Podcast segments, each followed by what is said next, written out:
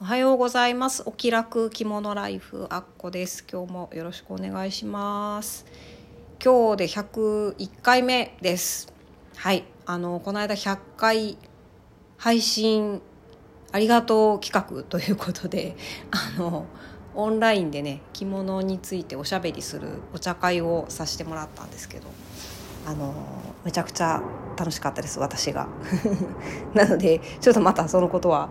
後日話したいなと思うんですけどちょっとあの不思議なことがありましてあのー今までね一応何喋るかちょっと箇条書きにしてから収録してるんですけど100回目まで使ってたノートがですね忽然と姿を消しまして結構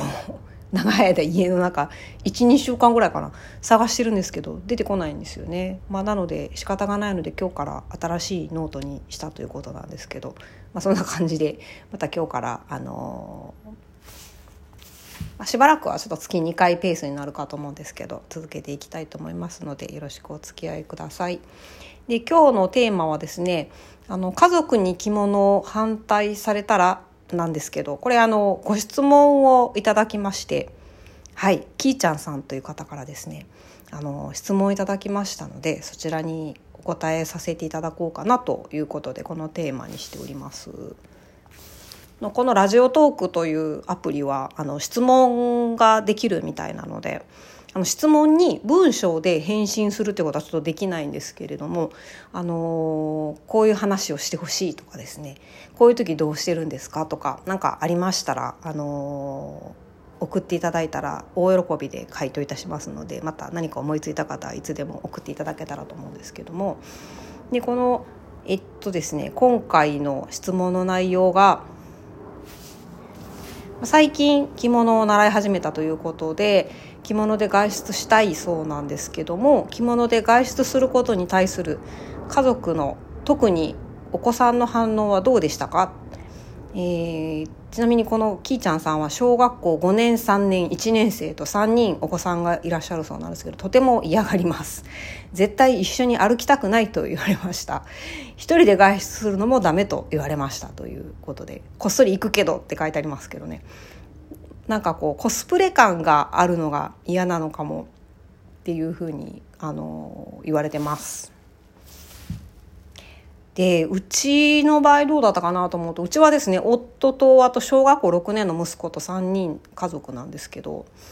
息子はですねやっぱ小学校の真ん中中学年ぐらいになってきたらねなんか嫌がるようになりましたね。あの学校には絶対来てくんなよなとか いうのは言われたことあります。なので参観日とかはね一応あのお洋服を着て行ってるんですけどその代わりあの入学式と卒業式は絶対着ていくからなっていうのはまあ一応それはいいよってことで許可をもらってるんですけどね。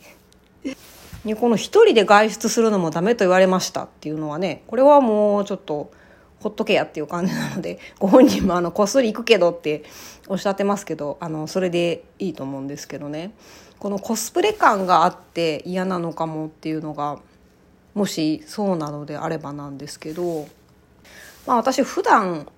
学校にさえ来ていかなければ特に何も言われたことないのであんまり実際こういうふうにしたらうまくいったよっていうようなことはお話しできないんですけどあのもしこのコスプレ感っていうのが原因なのであればねあのやっぱり普段着だなっていう感じのする着物を選ぶっていうのも一つポイントかなと思うんですよね。あの私が持ってる本で君野凛子さんっていう方のこの人もあの着物を着られる方なんですけど本にご本人が書いてらっしゃったんですけどそれコーディネートについていろいろお話しされてる本だったんですけどあの PTA がある日に着ていく着物っていう項目があるんです。で実際にあの学校の PTA の集まりに参加する時にこういう格好をしていきましたっていう写真がちゃんと載ってるんですけどそれ見た時はね私もそんな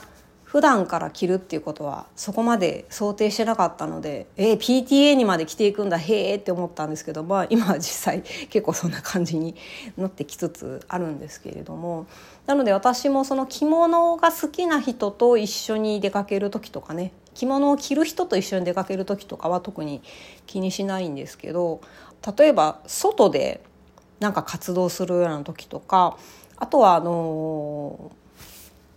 まあ明らかに普段着物なんか見慣れてないなっていう感じの集まりに行く時なんかはあんまりこう着物着物した柄とかは選ばないようには一応してますね。まあ、例えばあの木綿とか、まあ、デニムなんか一番いいかなと思うんですけども帯もねやっぱり名古屋帯にしちゃうとまあよそ行き感が多少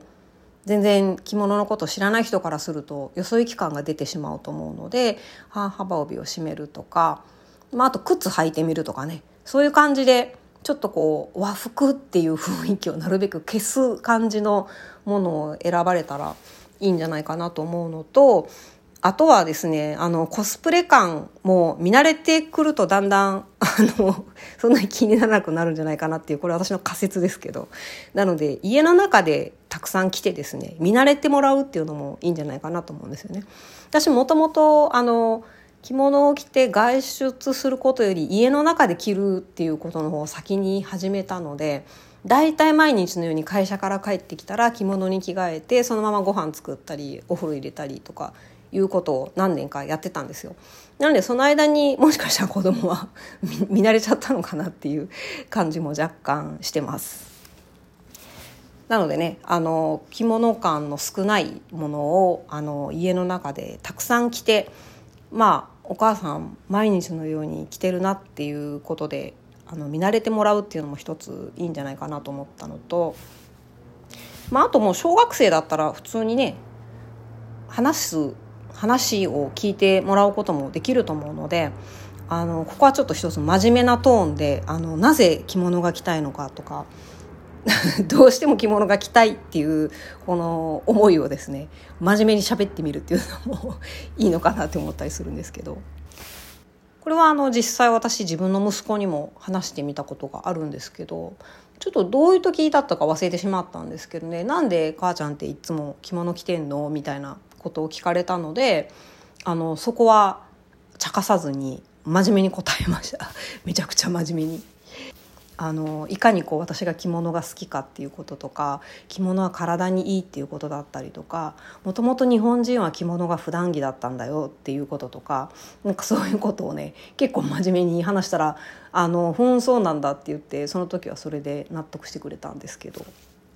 まあ、そういう話がね子供に通じる場合と通じない場合とあると思うんですけど、まあ、一回ちょっとこう真面目モードで語りかけてみるっていうのもいいんじゃないかなと 私は個人的に思うんですけどいかがでしょうか？なんかあんまりこれはっていう回答がなくて申し訳ないんですけど実際ね私の息子の友達とかはあの別に誰も聞いてこないですよあのよくピンポンってうちに来てガチャってドア開けたら着物のおばちゃん立ってるんですけど「あのなんでおばちゃん着物着てんの?」とか道端歩いてる時「えなんで着物なん?」とか言われたこと一度もないですし友達のお母さんたちからもあの褒められたことがあります「綺麗に着てますね」とか「この間あの着て歩いてるのを見かけましたよ」とかすごいいいですねみたいに言われることはあるけどなんかマイナスな反応を実際されたことってないんですよ。変なのって言われたりとかえー、なんかそんなん着てるなんておかしくないみたいな反応っていうのは今のところないのであの実際大丈夫って分かればきっと大丈夫だと思うので、まあ、ここはちょっと根気よくですねあの説得するのはちょっとどうかなと思うのであの慣れてもらうということでいろいろやってみられたらどうかなと思いました。はい今日はこんな感じです。今日も聞いていただいてありがとうございます。あっこでした。さようなら。